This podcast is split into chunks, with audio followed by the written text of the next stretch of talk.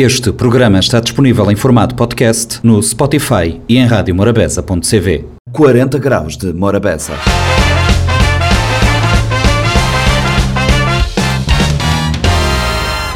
Olá a todos, sejam bem-vindos a mais uma edição do Compacto do 40 Graus de Morabeza. Traz este compacto uma grande reportagem da ARMA, Agência Reguladora Ministerial da Economia, em parceria aqui no 40 Graus. Também eh, traremos eh, reportagens da RFI, a Rádio França Internacional, eh, traz um estudo de, de investigadores que nos fala sobre a vacina contra o paludismo e uh, o desenvolvimento de uma nova vacina que está a ter resultados satisfatórios nas suas fases embrionárias de teste. Também ainda no compacto do 40 graus, uh, em parceria com a RFI, teremos uma reportagem sobre uh, dois pianistas portugueses, Mário Lajinha, e, que homenageou outro pianista que, eh, por sinal, tiveram todos os pianistas portugueses aqui em São Vicente em eh, grandes eventos. Vamos conferir o compacto que agora começa. Ciência a malária é ainda hoje a sexta causa de morte no mundo, com grande incidência em África e, sobretudo, nas crianças com menos de 5 anos.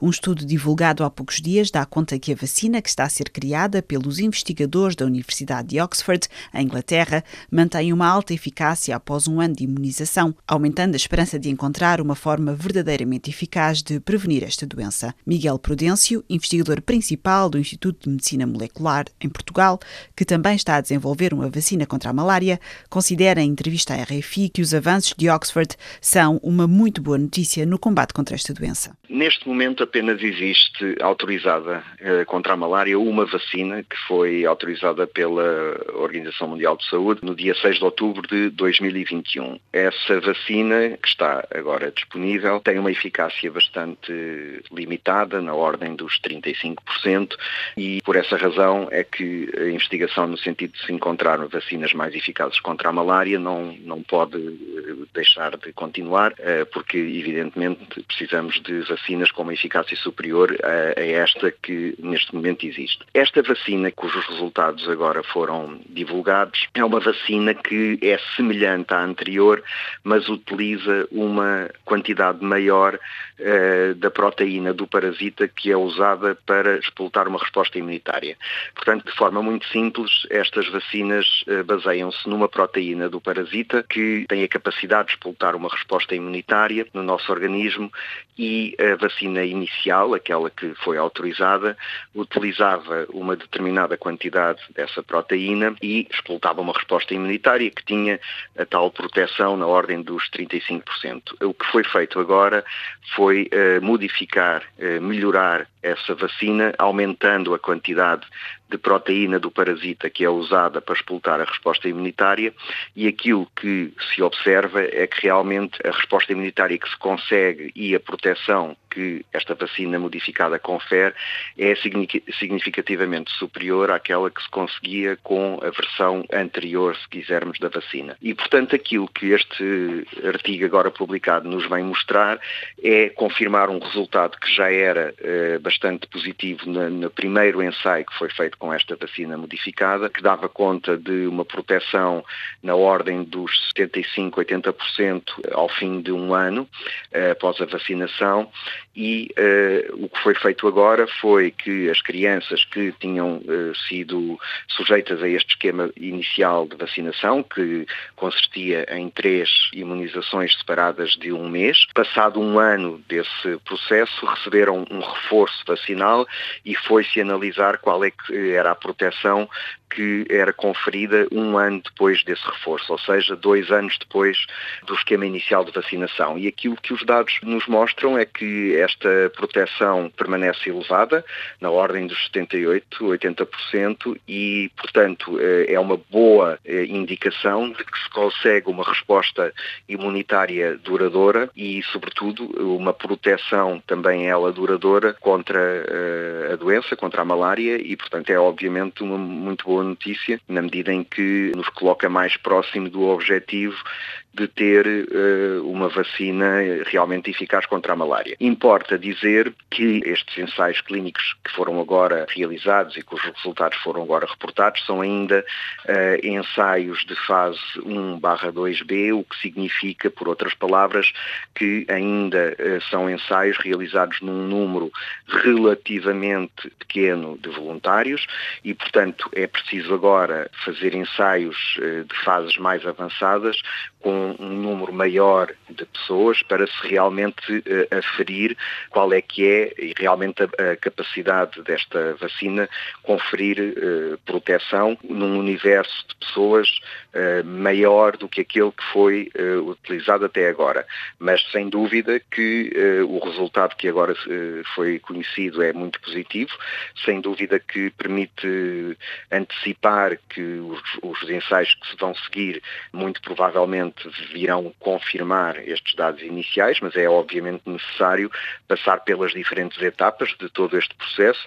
Uma vacina, como qualquer fármaco, de resto, tem que obrigatoriamente passar por diferentes fases de ensaios clínicos e só depois de concluído todo esse processo é que pode vir a ser uh, licenciada, pode vir a ser autorizada. E para já nós estamos numa, numa dessas etapas, numa etapa uh, importante de avaliação da eficácia em ensaios de fase 1 barra 2, mas eh, temos que passar pelas etapas eh, subsequentes de todo este processo antes de podermos dizer que a vacina pode eh, vir a estar eh, disponível. Caso todos estes ensaios tenham um resultado parecido a este resultado que foi divulgado esta semana, podemos esperar uma vacina daqui a quantos anos? Tudo vai depender de como estes ensaios que, que, vão ser agora realizados de seguida, como eles decorrerem e, eh, evidentemente, deles virem a confirmar os dados agora disponíveis e de não surgirem quaisquer motivos de preocupação, nomeadamente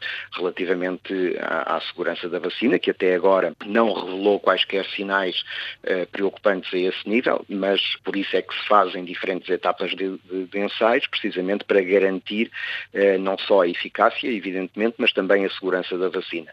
Assumindo que todo esse processo decorre com a normalidade que se espera e sem uh, razões de, de, de, preocupação, eu diria que poderemos estar a pensar num horizonte de entre 3 anos, 4 anos para esta vacina poder eh, vir a estar disponibilizada. Já terão sido criadas mais ou menos 140 vacinas contra a malária. Qual é que é a grande dificuldade quando se tenta encontrar uma vacina contra esta doença? É a questão de ser um parasita parasita de não ser um vírus? Essa é uma das principais questões. Nós temos eh, já disponíveis, felizmente, eh, muitas vacinas contra doenças eh, causadas por vírus e contra doenças causadas por bactérias.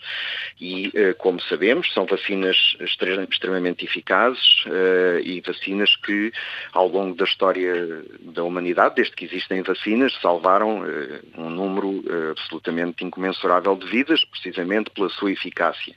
Agora, a questão é que a malária não é causada por um vírus nem por, um, nem por uma bactéria, mas sim por um parasita, e um parasita é uh, um organismo muito mais complexo do que um vírus ou uma bactéria.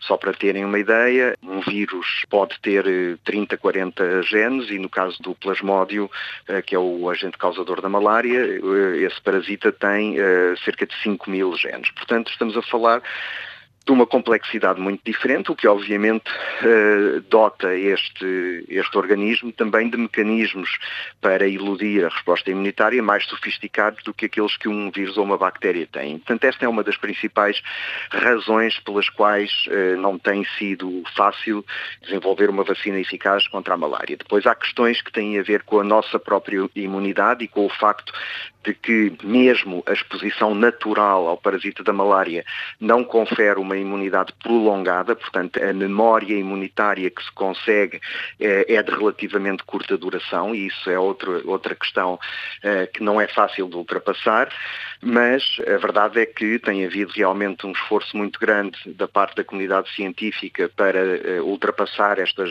estas dificuldades e estas limitações e esta vacina de que agora estamos a falar, bem como outras que estão eh, em várias fases do seu desenvolvimento, procuram precisamente ultrapassar estas barreiras que o parasita nos coloca para tentar realmente criar uma resposta imunitária que seja eficaz e, e duradoura.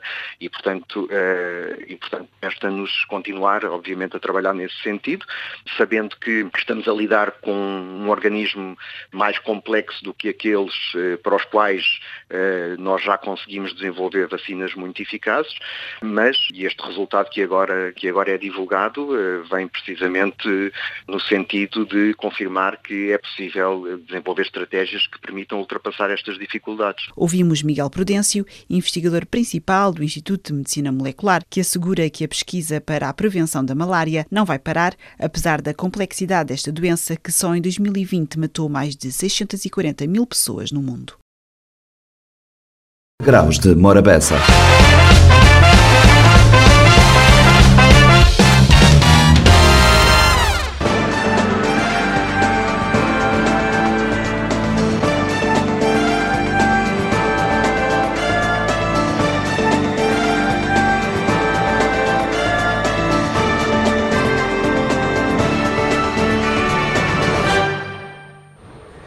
Olá, sejam bem-vindos a mais um número de Regulação da Economia. A ARME acaba de publicar o relatório de indicadores estatísticos do mercado das comunicações eletrónicas em Cabo Verde, relativo ao segundo trimestre deste ano, cujas informações foram recolhidas junto das operadoras existentes no país. Tratou-se, pois, de dados referentes à taxa de penetração dos serviços de telefonia móvel e fixa do serviço de internet e da televisão por assinatura, a evolução de tráfego de voz, de SMS e de internet e a cota de mercado na ótica dos mercados retalhistas. Nota-se, entretanto, que o número de cartões SIM para telemóveis voltou a crescer em 599.525 assinantes no mesmo período em análise. Mas para explicar-nos, entre outros dados do relatório, estaremos à conversa mais à frente no programa com a doutora Jandira Sanches, do Gabinete de Estratégia, Estudos e Estatística na ARMA. Mas antes convidámo-lo a assistir um bloco de reportagens sobre outros assuntos que marcaram a atualidade informativa na ARMA nos últimos 15 dias. A presidente do Conselho de Administração da Arma, Leonilde Tatiana dos Santos, participa no lançamento da Academia Digital para Smart África e do primeiro fórum do ponto focal desta instituição, que acontece em Abidjan, Côte d'Ivoire, entre os dias 12 e 15 deste mês. Numa antevisão da sua participação no evento, Leonilde Santos explica o conceito da Smart África e fala da expectativa da Arma sobre este acontecimento de Abidjan. Smart África é um compromisso ousado e inovador dos chefes de Estado e dos governos africanos em acelerar o desenvolvimento socioeconómico sustentável no continente, introduzindo a África a uma economia de conhecimento por meio de acesso fácil à banda larga e ao uso de tecnologias de informação e comunicação. Esta aliança, eh, agora com a adesão de Cabo Verde, por 28 eh, países e algumas organizações internacionais têm como um lema transformar a África num mercado digital único e como um dos principais objetivos harmonizar as políticas legais e processos regulatórios, criar também economias de escala para gerar mais procura e condições no mercado mais favorável e atrair em grande escala investimento nos projetos de TIC no continente. Neste âmbito, uh, e perante os desafios que se colocam, o papel do regulador é essencial. Estando nós expectantes com, com este fórum, que irá promover uh, a capacitação do regulador enquanto um facilitador da transformação digital, uh, através de um aprendizado interativo e baseado em estudos de, de caso e benchmarking das principais práticas regulatórias em todos os países. Neste fórum, irão ser apresentados temas como a governança regulatória e independência e também o soft skills que promovem a regulação ágil. Para isso, a ARMA, de acordo com a sua presidente, tem dado um contributo importante para a transformação digital enquanto um dos motores de desenvolvimento económico do nosso país. O papel dos reguladores uh, e da ARMA em concreto centra-se cada vez mais na criação ou facilitação de condições que permitem acelerar o desenvolvimento do país. Aliás, este facto é ainda mais acentuado para os setores que a ARME regula, dada a sua transversalidade a toda a economia nacional. O elemento central da estratégia da ARME consiste em dar uh, uma resposta cabal para o processo de desenvolvimento económico social, uh, económico e social de Cabo Verde no âmbito das suas competências, sendo que a nossa atuação está orientada para proporcionar um melhor serviço aos consumidores e às empresas e também uh, que tem um papel fundamental na economia em todos os setores sobre a, nossa esfera de atuação. Portanto, uh, essa esfera nossa de atuação, ela está pensada num contexto do desenvolvimento económico de Cabo Verde, aproveitando as oportunidades que o digital poderá proporcionar em todas as áreas reguladas. Assim, a ARM tem vindo a assumir-se como uma peça-chave na economia de Cabo Verde e no tocante ao desenvolvimento económico digital do país, temos vindo a promover a acessibilidade dos serviços a todos os consumidores, sobretudo os vulneráveis, e reduzindo as distorções do mercado grossista, retalhista e assimetrias de informação. Temos também vindo regularmente a fazer avaliação de desempenho dos, dos serviços móveis e eh, de cobertura radioelétrica, de modo a salvaguardar os direitos eh, do consumidor no que se refere à qualidade do, de serviços. Portanto, uh, também uh, temos vindo a elaborar um conjunto de propostas de, de alterações que permitam fazer atualização, a atualização das normas gerais sobre o registro do domínio.cv, que até então tem, tem sido gerido pela ARMA, visando o, a obtenção de um processo de registro mais célere e adequado às melhores práticas internacionais que recomendam a liberalização do registro de domínios. Assim, irão permitir o aumento do número de entidades que possam escolher um domínio com sufixo cabo-verdiano, promovendo assim o país no mundo digital e, consequentemente, internacionalizando uh, o domínio.cv. Portanto, tem sido estes, de entre outros, os contributos que a ARMA uh, tem vindo a dar para responder ao processo de, de desenvolvimento económico e social do país. O setor das comunicações eletrónicas conta, desde agosto último, com o novo operador no mercado. Trata-se, pois, da empresa Infomiranda Multisserviços, com sede na Ilha do Fogo. A autorização para que a nova empresa exerça as suas atividades como prestadora de serviços de comunicações eletrónicas em todo o território nacional saiu da reunião ordinária do Conselho de Administração da ARM no passado dia 10 de agosto e consta da deliberação número 25-CA-2022. A jurista Ailine Conceição, do Departamento Jurídico de Mediação e Apoio ao Consumidor, explica-nos quais são os procedimentos e requisitos necessários para se obter uma licença para o exercício de atividades no setor das comunicações eletrónicas. Qualquer empresa que pretenda oferecer redes e serviços de comunicações eletrónicas deve submeter um pedido para a ARM, com uma descrição sucinta da rede e das ofertas que pretende oferecer, eh, bem como a sua identificação, ou seja, os elementos que permitem identificar esta empresa e qual é que é a data de previsão para o início de, das atividades. Todos esses requisitos, atualmente, eh, podemos, podemos aqui dizer que é um processo mais simples comparando com o anterior regime jurídico. Portanto, em abril de 2021 veio-se aprovar um, um novo processo para instrução de atribuição de autorização geral que, que, se torna menos burocrático comparando com o anterior regime jurídico aplicável às comunicações eletrónicas.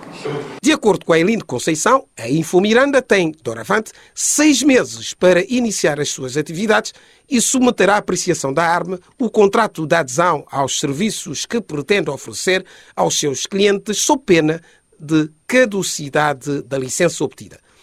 Mediante a concessão desta autorização geral, eh, a empresa terá seis meses para iniciar as suas atividades sob pena de caducidade da autorização geral.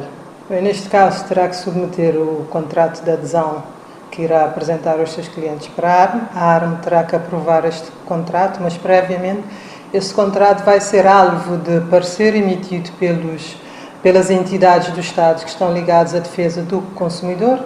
Mediante este parecer, a ARM irá analisar se o, o contrato está em conformidade legal com o que está definido no regime jurídico e procederá à aprovação deste de, do contrato e a empresa já poderá iniciar as suas atividades. Quem está satisfeito com esta autorização e agradece à entidade reguladora pelo nível de profissionalismo e empenho dos seus técnicos, é o promotor deste projeto e sócio-gerente da Info Miranda, Carlos Miranda, que garante que vai prestar serviços de internet em todo o país e mais barato. Comecei a pesquisar sobre uh, o, o, regulador da, de, das comunicações eletrónicas em Cabo Verde e entrei em contato com a que é para, para ver o que era necessário para obter a autorização. E já há quase dois anos que estou neste processo. Uh, não foi fácil, mas uh, cons consegui. Exato, em, todos os, em todo o país, em todo o território nacional. Mas, em uhum. princípio, vamos começar na capital do país. Uhum. Depois levar para os outros conselhos a a, a Somada, Santa Cruz e, e Maio, saltar logo para o Maio. Uhum. É, é, devido à facilidade de fazer os pontos, os pontos a pontos. Os testes que eu uh, estou realizando até agora nos mosteiros uh, está sendo muito bom. Dá para ver uh, o que é que podemos melhorar e o que é que, que não está bem e por enquanto está, está a funcionar uh, uma maravilha e nem sequer temos link dedicado porque uhum. o passo a seguir ao financiamento é, é, é, é contratar um link dedicado junto da CV Telecom que é, que, que é o contrato grossista eles são obrigados a prestar esse tipo de serviço uh, uh, que é para enviar internet para todos os lados. Uh, e, uma boa internet é um custo baixo. O Conselho Consultivo da ARME, presidido por Eduardo Trigueiros Mendes, reuniu remota e presencialmente os seus membros no passado dia 29 de agosto, naquilo que foi a nona sessão ordinária para, entre outros assuntos, apreciar o plano de atividades e orçamento da reguladora para o ano económico de 2023. Eduardo Trigueiros faz um balanço positivo da primeira reunião do Colégio Consultivo da ARM com os novos membros do Conselho de Administração desta entidade reguladora, desde que tomaram posse em junho último. A reunião correu muito bem. Eh, diga-se passagem que os membros do novo Conselho de Administração eram pessoas que já nós conhecíamos, eh, inclusive basta dizer que a atual Presidente do Conselho de Administração era membro do Conselho Consultivo anterior, quer dizer que ela já fazia parte deste fórum. E, e portanto, nada de, de, anormal se passou, antes pelo contrário, a, a reunião correu muito bem. Eh, há, naturalmente, eh, o, o novo Conselho terá uma nova visão eh, do órgão regulador e acho que era isto que que, que o governo pretendia ao, ao, ao aproveitar a hipótese e, e, trazer novos membros do Conselho de Administração. Importa que a, ARME, depois de quatro anos, eh, é, é, é uma instituição relativamente consolidada e que importa dar o salto. E o novo Conselho terá aqui o sentido de apostar no crescimento, eh, na descolagem eh, da, da ARME, e é isto que foi aqui exibido quer no, no, no, plano de atividade, quer no orçamento, que, que é previsional para, para 2023. Precisamente. Instado a destacar algumas atividades a serem desenvolvidas pela ARME, em 2023, Trigueiros fez questão, antes de sublinhar a abertura de espírito da reguladora em envolver ainda mais o Conselho Consultivo na elaboração de todos os seus instrumentos de gestão e aponta a valorização dos recursos humanos e a revisão do PCCS como uma das principais ações a serem materializadas no próximo ano. De forma genérica, há um orçamento e há um plano de atividade que impõe um, uma dinâmica. E, sobretudo, aquilo que o Conselho nos deixou entender é que foi uma metodologia de plano de atividade em que envolveu toda a gente e que pôs toda a gente a, a trazer para aqui aquilo que pretende como crescimento com as diferentes áreas do próprio, do próprio organismo, do próprio, da própria instituição, a, a, a desenharem aquilo que pretendem fazer e pretenderam envolver o, o, o, Conselho Consultivo e deixaram aqui a ideia de que pretendem cada vez mais envolver o Conselho Consultivo naquilo que será os planos de atividade. Aquilo que eu, que eu fiz realce, inclusive na minha intervenção dentro do Conselho fiz realce, tem a ver com o foco na formação e capacitação de, de recursos humanos e na revisão do PCCS. São dois, são dois instrumentos que nós consideramos, nós os conselheiros de forma genérica, consideramos eh, muito importante, porque entendemos que quanto mais tivermos um regulador capacitado, melhor será. Então, a, a aposta na formação e capacitação dos recursos humanos é um elemento que nós todos eh, eh, elogiamos e, e, e damos as palmas, se quisermos, para que isto aconteça. Uh, e, e, portanto, é, é, esse é um elemento. O PCCS é, é um elemento que uh, já foi, com o anterior Conselho de Administração, foi aprovado um PCCS, que ainda deixou alguns elementos de disparidade entre o pessoal que vem da ARD e o pessoal que vem da ANAC, e que nós entendemos que essa revisão do PCCS vai eliminar essa, essa questão de discriminação de onde é a origem, e vamos, se nós quisermos dizer que todo mundo está cá, está na ARME, e o PCCS será um PCCS da ARME que absorve toda a gente da ARME sem a, a distinção da origem de onde vier. Quem também faz uma apreciação positiva da última reunião do Conselho Consultivo é a presidente do Conselho de Administração da ARM, Leonilde Tatiana dos Santos, que agradece e sublinha o engajamento de todos os membros deste órgão e do fiscal único na elaboração do plano de atividades e orçamento para 2023.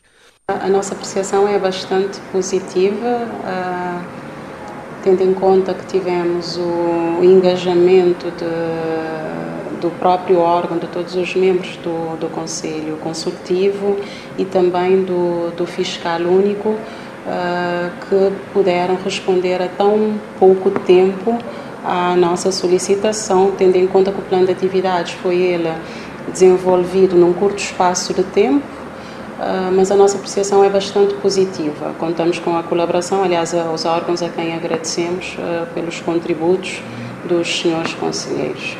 O plano de atividades para o próximo ano está alinhado com o Plano Estratégico 2020-2022, mas reflete, sobretudo, os três eixos estratégicos: comunicação, desmaterialização e valorização dos recursos humanos, sobre os quais assentam a gestão deste novo Conselho de Administração, o que, segundo a PCA da ARME, constitui um dos principais desafios para os próximos tempos. Foi um plano que foi trabalhar ao início com todos os trabalhadores, o que facilitou também uh, a construção deste plano. Uh, é um plano de atividades que reflete Uh, o alinhamento com o plano estratégico da ARME para o ano de 2020 e 2022, mas é um plano também que reflete essencialmente as três linhas de orientação estratégicas que este Conselho de Administração está a apostar para a sua gestão. Ah, nomeadamente a comunicação, que nós já, já, já aqui eh, falamos, melhorar a comunicação com as entidades reguladas e também melhorar a comunicação interna na ARNO. Um, do, um dos, uh, um dos uh, chamemos assim, constrangimentos que encontramos é a questão da comunicação interna. Uh, temos atividades para, para melhorar essa comunicação entre os departamentos, para que haja uma sinergia e também uma troca de informação, melhorando assim a nossa performance enquanto, enquanto reguladores. Nós também temos uma, uma das linhas da, da nossa orientação estratégica, é a desmaterialização, a simplificação dos processos e procedimentos. Uh, queremos uma arma que seja também uma, uma entidade de referência a nível das melhores práticas, uh, uh, a nível do digital, acompanhando todo, todo o desenvolvimento digital e também o desenvolvimento legislativo.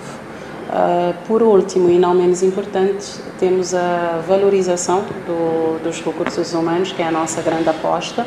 Nós queremos efetivar a fusão uh, portanto, da ESAR e ESANAC, nós queremos implementar efetivamente a ARMA.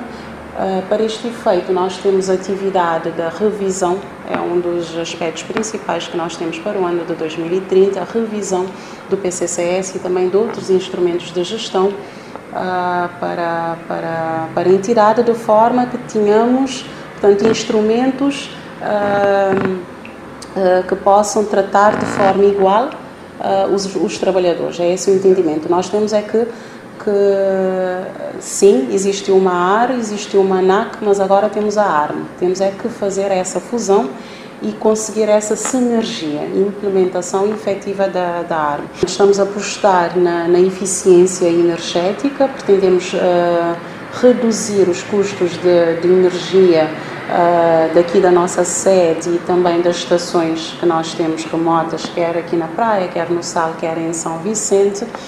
Para isso, temos um conjunto de, de, de atividades e de rotinas que podem ser utilizadas em nossas casas, e também nas instituições que pretendemos partilhar uh, com os consumidores em geral, será um programa sobre educação comportamental a nível da eficiência energética. Como é que podemos reduzir os nossos uh, custos a nível da fatura energética. São, uh, portanto, são essas atividades que, que queremos implementar. Temos também a implementação efetiva da contabilidade analítica, quer para as entidades gestoras, quer na própria ARMA. Esta é uma atividade também que é, que é com o apoio da LuxDev. No seguimento desta reportagem, fiquei agora com um curto corredor de anúncios institucionais. Como fazer leitura correta da sua fatura de eletricidade? Pois, terem atenção importantes informações, por exemplo, o número SIL, Código de Identificação Local, o número do consumidor, identificação do cliente e o local de consumo. Em destaque estão os valores a pagar, com a respectiva distribuição, entre outras. É importante ter atenção às mensagens que servem de alerta sobre as faturas em atraso e o comunicado de pré-aviso de corte. Encontre ainda as datas limite do seu pagamento. Arme por um consumo sustentável. Caro consumidor, antes de comprar a sua garrafa de gás butano, consulte a tabela mensal de preços fixada pela ARMA. Não precisa acumular garrafas de gás em casa, colocando em perigo a segurança da sua família. O estoque de garrafas de gás no país é suficiente para o consumo nacional. Compre a sua garrafa de gás nos postos de combustíveis ou nos revendedores autorizados. Devolva as garrafas de gás vazias, evitando a sua ruptura no mercado. Caso tenha conhecimento de pessoas não autorizadas à revenda das garrafas de gás com preços elevados, dados, denuncia às autoridades competentes. Arme por um consumo sustentável. Caro utilizador, use a internet de forma segura. Por isso, não abra links ou anexos estranhos recebidos via e-mail. Evite sites duvidosos e perfis falsos de figuras públicas. Separe e-mail pessoal do profissional nas compras online. Não utilize computadores de terceiros para acesso à sua conta. Nunca crie palavras-passe com dados pessoais. Limite a partilha de informações pessoais nas redes sociais. Altere a sua palavra-passe com frequência. Arme por um consumo sustentável. Como anunciamos no início do programa, temos connosco a doutora Jandira Sanches, do Gabinete de Estratégia, Estudos e Estatística na ARME, que nos vai ajudar a perceber os dados do relatório de indicadores estatísticos do mercado das comunicações eletrónicas em Cabo Verde durante o segundo trimestre deste ano. Doutora, muito obrigado por ter aceito o nosso convite. Começava então por perguntar-lhe: a ARME eh, acaba de publicar o relatório de indicadores estatísticos do mercado das comunicações eletrónicas em Cabo Verde eh, e que diz respeito ao segundo trimestre deste ano. Em linhas gerais, eu pedia-lhe que fizesse um pequeno comentário eh, eh, relativamente a este eh, documento que acaba de ser publicado. Boa, boa, boa tarde, uh, agradeço o convite. Uh, o relatório de indicadores estatísticos do setor das comunicações eletrónicas que a ARMA publica trimestralmente é um relato do, dos indicadores estatísticos do setor das comunicações eletrónicas. Ele faz um retrato do que é que está a acontecer Exato. no determinado trimestre. o, o relatório abarca indicadores referentes à taxa de penetração e assinantes do serviço de telefonia móvel fixa, do serviço de acesso à internet e do serviço de televisão por assinatura. Uhum. Uh, temos também, apresentamos também neste relatório a evolução uh, do tráfego, uh, do tráfego de voz na telefonia fixa e móvel, tráfego SMS na telefonia móvel e do tráfego, do volume de tráfego gerado no acesso à internet. Uhum. desde 2021 passamos também a publicar as cotas do mercado de cada operador presente no mercado. Uhum. Então temos, eh, assim, esta é a vista que temos uhum. no relatório. A síntese, digamos, do relatório. Muito bem. Eh, mas, segundo o documento, no que diz respeito ao, capítulo do telefone fixo, durante o período em análise, nós notamos um aumento de 4%. Quando comparado, digamos, com o período homólogo do ano passado. O que é que, a que se deve, de, de, de facto, este aumento, quando antes da tende, a tendência era para o decréscimo uh, dos assinantes? Uh, o, o, serviço de telefonia fixa uh, é realmente, a nível internacional, um mercado em declínio. Muito é um bem. mercado em declínio. O aumento que vimos representado neste, neste documento deve-se ao facto de agora temos ofertas combinadas nos diferentes mercados. Eh, as ofertas combinadas, eh, elas incluem uh, televisão, televisão por assinatura, internet e telefone fixo. O telefone fixo vem junto com o serviço. Mas se, se analisarmos o, o, documento em si, podemos ver através do tráfego que é um serviço muito pouco utilizado. Ah, muito bem. Daí esse serviço combinado, digamos assim. Muito bem. E, mas já nas redes móveis, contrariamente ao que se nota no, na telefonia fixa, nas redes móveis, temos que em junho deste ano, o número de pessoas com cartões de telemóveis ativos em Cabo Verde era de 599.525 assinantes. O que representa, digamos, um aumento de 6% quando comparado com o mesmo período do ano passado. Uh, Portanto, mesmo, no mesmo relatório, nota-se que a taxa de penetração nesse período em, em análise eh, foi de 105%. Como é que se explica esse, esse aumento? Uh, o, o, mercado de telefonia fixa, uh, de, desculpa, de, de telefonia móvel, é um mercado em constante flutuação. Muito bem. Uh, o que vimos neste, neste mercado, neste momento, porque no, no segundo trimestre, estamos a falar do mês de junho, o final do mês de junho, uh, temos, temos, é, um, é um mercado cíclico que uhum. apresenta flutuações uh, devido. Temos épocas em que temos um aumento devido à afluência de imigrantes que, ah, que estão em férias em Cabo Verde. Então temos um pico de aumento uhum.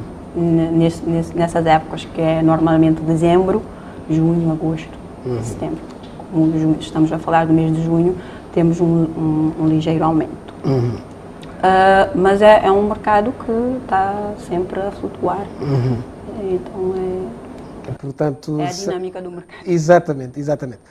Bom, bom uh, finalmente, uh, o relatório indica-nos que no segundo trimestre deste ano, o, o número total de pessoas com acesso à internet foi de 466.279 o que significa que houve um aumento em cerca de 5,5% quando comparado com o período anterior do mesmo ano.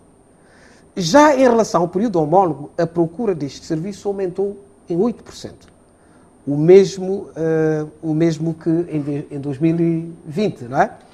A, a questão é, uh, qual é a taxa de penetração no acesso à internet eh, neste momento, neste período, digamos assim, em Cabo Verde, e qual é a tendência? Já que se nota uma certa estabilização na procura desse serviço? Uh, o mercado de acesso à internet é um mercado em evolução uhum. na positiva. Uh, o mercado de, de, de, de, acesso à internet temos duas tecnologias. Temos a tecnologia fixa, uhum. a banda larga fixa e a banda larga móvel. Uhum. A banda larga móvel depende da, da, telefonia móvel, dos cartões sim. Exato. Então ele evolui em, em, em, sintonia com a evolução dos cartões SIM também. Uhum. Mas também temos uh, a banda larga fixa. A banda larga fixa nesse momento também está tá a apresentar uma evolução. Neste trimestre temos, temos uma evolução de 5% uhum. na parte do, da, da banda larga fixa. Okay. Uh, ele é um, é, não é um mercado em estagnação, mas sim um mercado em crescimento. Okay. A taxa de penetração neste momento é de 82%. Uhum. O que denota, de facto, uma é. taxa bastante, bastante satisfatória né, da penetração da internet. Bom, um, doutora Jandira Sanches, eh, muito obrigado pela sua participação eh, no programa. Contamos tê-la eh, muito brevemente para uh, outras uh, contribuições aqui no programa. Muito obrigado. Muito obrigado. E com esta conversa com a doutora Jandira Sanches, chegamos ao fim de mais um número do Regulação da Economia, um programa da ARME onde o rigor e a ética de informação sobre os setores regulados são o nosso compromisso. Gratos pela vossa atenção, convidamos-lo ainda a seguir-nos nas nossas plataformas do YouTube, Facebook, Twitter e LinkedIn. Marcamos assim um novo encontro consigo para daqui a 15 dias. Até lá, fique bem e proteja-se a si e aos outros.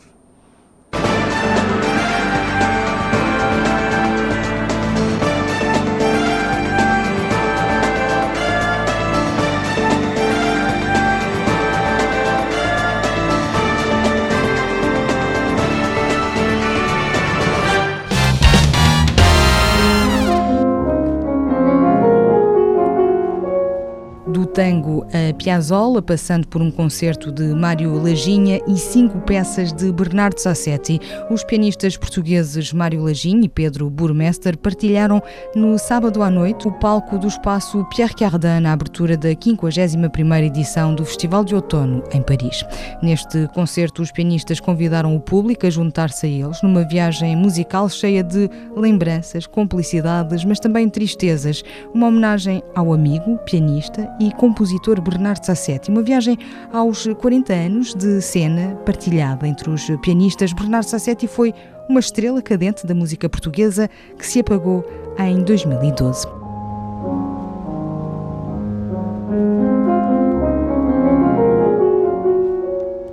Uma conversa com Mário Laginha, Pedro Burmester, sobre a cumplicidade em torno da música e a amizade que partilham fora e em palco. Aqueles que já tínhamos tocado, o Piazzolla, são peças que gostávamos e que tocámos algumas vezes já. E a primeira vez que tocámos o Piazzolla foi em Buenos Aires, não foi? Pois foi, pois foi. A primeira vez que tocámos isso, isso foi. Tínhamos um convite para ir tocar a Uruguai, Montevideo e a Buenos Aires. É mesmo ao lado. É, é mesmo ao lado. Para o deserto, não é? Dizer assim, já que vamos a Buenos Aires, vamos tocar um tango do Piazzolla, parece que eles conhecem. E o interessante foi que. Como é que o público reagiu? Depois reagiu muito bem. Lembras-te, não sei se estava contigo, porque eu nessa altura fumava. Eu lembro de ir lá fora fumar um cigarro. E há um senhor que era. que sentava as pessoas na sala, portanto, trabalhava na sala, botava os bilhetes é? e que estava a fumar um cigarro e que me deu um abraço assim, adorei o. Porque eu achei fantástico, né? de alguém que conhece muito bem, para quem aquela música está-lhes no sangue, digamos. E portanto, esse nasceu, nasceu aí, no, em termos de palco, foi a primeira vez que o fizemos, depois já o repetimos algumas vezes. Esta versão eh, de bolero, eh, transitando para o fim do concerto, esta troca eh, entre vocês, este jogo de mãos, este jogo de olhar, de postura corporal, é intuitivo em palco e corre sempre de formas diferentes, imagino? Ah, é, bem, é, isso é o modo como tocamos. E estamos a tocar um com o outro, portanto, temos sempre que tentar dialogar e estar em, em sintonia com o outro. Cada um toca como, como toca. O arranjo, isso é importante que se saiba, é do próprio Ravel. O Ravel é que escreveu esta versão para dois pianos e está incrivelmente bem feita. Pedro Burmester, divertem-se quando tocam esta peça aos dois? Também, também, não só, mas também. O bolero é, tem o seu quê de, de irónico esta versão a dois pianos, porque o, o bolero é a mesma melodia repetida não sei quantas vezes. E na versão para orquestra o que ele faz é um, um, tratado de orquestração, no fundo, ou seja, ele passa, corre os instrumentos e os naipes todos da orquestra e vai combinando os vários naipes da orquestra e, portanto, o mesmo tema está sempre vestido de timbres diferentes, de cores diferentes, para além do grande crescendo que acompanha a obra desde o início até ao fim. Fazer em, em pianos, à partida, é assim um bocado quase disparatado. É? E a transcrição é dele bem feita, como disse o Mário, e era muito comum fazer transcrições porque não havia discos, não havia, não havia rádio, não havia, não havia nada quando ou, ou começava a haver na altura, é? enfim, a música reproduzida, mas portanto fazia-se transcrições de tudo para as pessoas que não tinham acesso a concertos de orquestra, neste caso, poderem ouvir as obras. Portanto, ela nasce provavelmente dessa forma. É uma música encantatória, é uma música fantástica e sim, essa diverte-nos, eu acho que nos diverte sempre. Olhar também o divertiu, uh, Mário Lajinha. Há peças que são extrovertidas e mais uh, comunicadoras do que outras. Algumas são muito introvertidas e, portanto, se calhar a palavra que utilizamos não é, não é divertiu, mas que também nos emociona e que, que nos dá prazer tocar e, e, portanto eu acho que isso é um... Cada baianinha é divertida. É, é, é completamente claro, é divertida, claro, as pessoas saem da sala a... a gingar o brasileiro.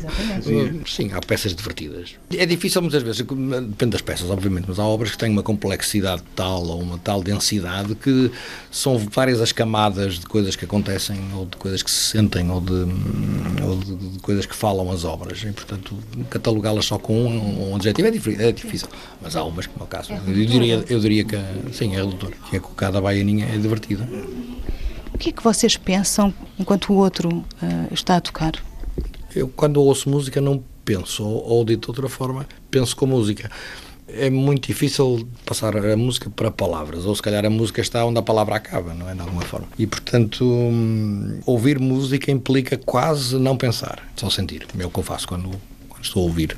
E quando estou a tocar também, idealmente até, né? O pensamento foi feito antes, foi, foi estruturado, pensado, trabalhado, composto, e aí é obviamente resultado do, do pensamento e de experiências e de saber e disso tudo. No momento de transmitir, de passar para lá, passar para o público, eu se penso muito, eh, coisa corre mal, confesso. Isso acontece? Às vezes Sim. isso acontece? Sim, às vezes quando se tem muita noção. Há concertos onde se tem a noção de tudo o que está a acontecer, de um ruído mínimo que aconteça que incomoda, eh, de ter consciência de nós próprios, de um erro ou outro que acontece, e esses concertos, onde se vai por esse caminho, são sempre mais difíceis de dominar. Quando se vai por um caminho mais. Uh, eu diria, do sentir, da, da, emoção assente no pensamento que já antes foi trabalhado, é, são os ideais, é, é, o ideal. Mário Lajinho, o que é que se sente? Pergunto de uma forma diferente agora com a resposta do Pedro Burmester. O que é que se sente quando ouve o Pedro tocar?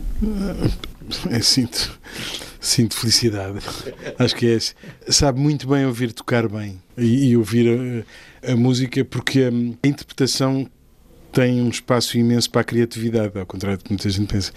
E o Pedro, uma das coisas que faz que sempre me fascinou é que ele não cristaliza uma interpretação, uma forma de tocar. E, portanto, é comum ouvir a mesma peça com interpretações que não são iguais, quer dizer, que têm pontos em comum, mas que são, que são um bocado diferentes. Isso torna a música tão viva e eu, eu, eu adoro isso. Mas depois não penso muito também. Depois não, é só, é só de, de, deixar, de, deixar ir. Continuam a surpreender-se depois destas dezenas de anos de cumplicidade e de partilha? A surpresa está, está sempre, quer dizer, se calhar são outros tipos de surpresa. Ainda hoje me surpreendeu lá num improviso que, que foi para um lado completamente diferente do que, do que tínhamos feito antes. E portanto, sim. Música. Numa, aqui aquela que tinha uma parte assim mais fria, que é que chama do, do, de um instante a outro, do, do Bernardo. E portanto, sim, ainda surpreende. Pode dizer o mesmo? Sim, eh, eu digo sim mais lento porque a surpresa é cada vez mais difícil, mas também quando acontece é mais avassaladora.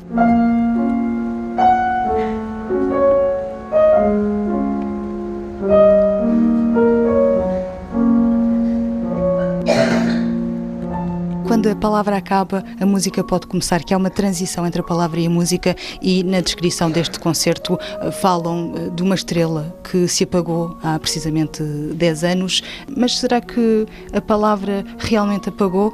Porque ele deixa uma obra tão completa e muitas músicas ainda por eh, editar. Pois, isso é a vantagem dos criadores, ou dos, das pessoas que, dos escritores, dos pintores, dos compositores, que é, eles vão, mas a obra fica. E quando a obra é qual é boa, a obra fica mesmo. E, portanto, eles não morrem, é, conquistam de alguma forma a eternidade. É? continuamos hoje a ouvir e continuaremos por mais 500 anos a ouvir Bach, não é? Por exemplo. Portanto, não morrem, essas pessoas são imortais. E o Bernardo vai conquistando aos poucos, na medida em que nós também vamos contribuindo e ajudando para isso, vai conquistando aos poucos a imortalidade. Vamos lá ver. É bom tocar a obra do Bernardo e não só aqui em Paris. É, é bom tocar o Bernardo em qualquer lado. É? é sempre bom tocar em qualquer sítio. Sim, sim, mas quer dizer, Paris uh, é uma cidade, nós tocamos noutras cidades. Não gosto de pensar que certos sítios têm muito mais glamour ou mais importância do que outros. Cada um tem as suas importâncias. Quer dizer, há, há uns que têm uma população maior e têm mais. Há lugares que são icónicos, claro que sim, mas, mas às vezes vamos tocar num sítio muito mais pequeno e há uma magia incrível e, portanto, eu não gosto de pensar tocar ali, tocar, é, é bom tocar o Bernardo, ponto. Não falava tanto pelo espaço, mas pelo público. Provavelmente houve público nesta noite que não conhecia a obra de Bernardo Sassetti. Sim, seguramente. seguramente. É, é, é, no sentido de dar a conhecer. É uma das gasolinas, agora já não é gasolinas porque são elétricos, mas da, é uma das baterias, é uma das energias. Que nos faz, os combustíveis, que nos faz continuar, que é pensar que a maior parte das pessoas que estão a assistir aos nossos concertos, seja aos do Mário, aos meus, aos nossos, estão muitas vezes a ouvir aquelas obras pela primeira vez. Mesmo num repertório como é o meu caso, mais clássico, muitas vezes a gente acha que as pessoas conhecem e não conhecem. E, portanto, o facto de nós podermos ter essa sensação de que estamos a passar a música para pessoas que nunca ouviram essa música é um privilégio. E isso faz-nos continuar a voltar a ser virgens enquanto intérpretes cada vez que tocamos. É uma boa sensação. É uma boa sensação.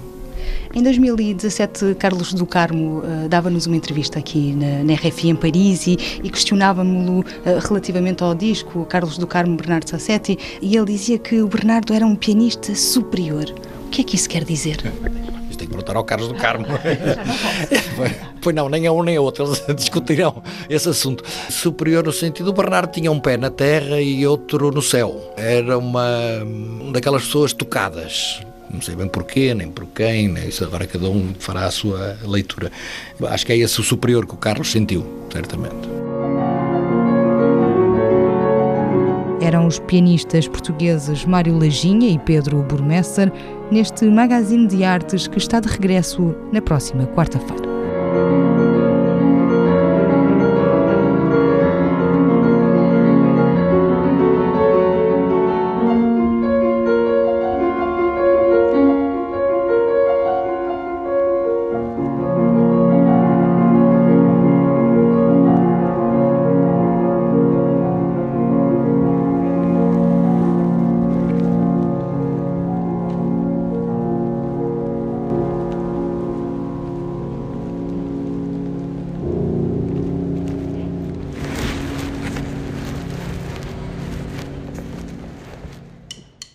Foi assim o compacto do 40 Graus de Morabeza, o programa que vai ao ar todos os uh, dias, de segunda a sexta, entre as 3 e as 4. A reposição sai depois das 22 horas e o formato compacto vai para o ar uh, domingos e pode encontrarmos também uh, o compacto do 40 Graus de Morabeza nos podcasts da Rádio Morabeza online. Pode aceder ao site www.radiomorabeza.cv e aceder ao compacto ou também ir procurar-nos no Spotify. 40 graus de Morabeza.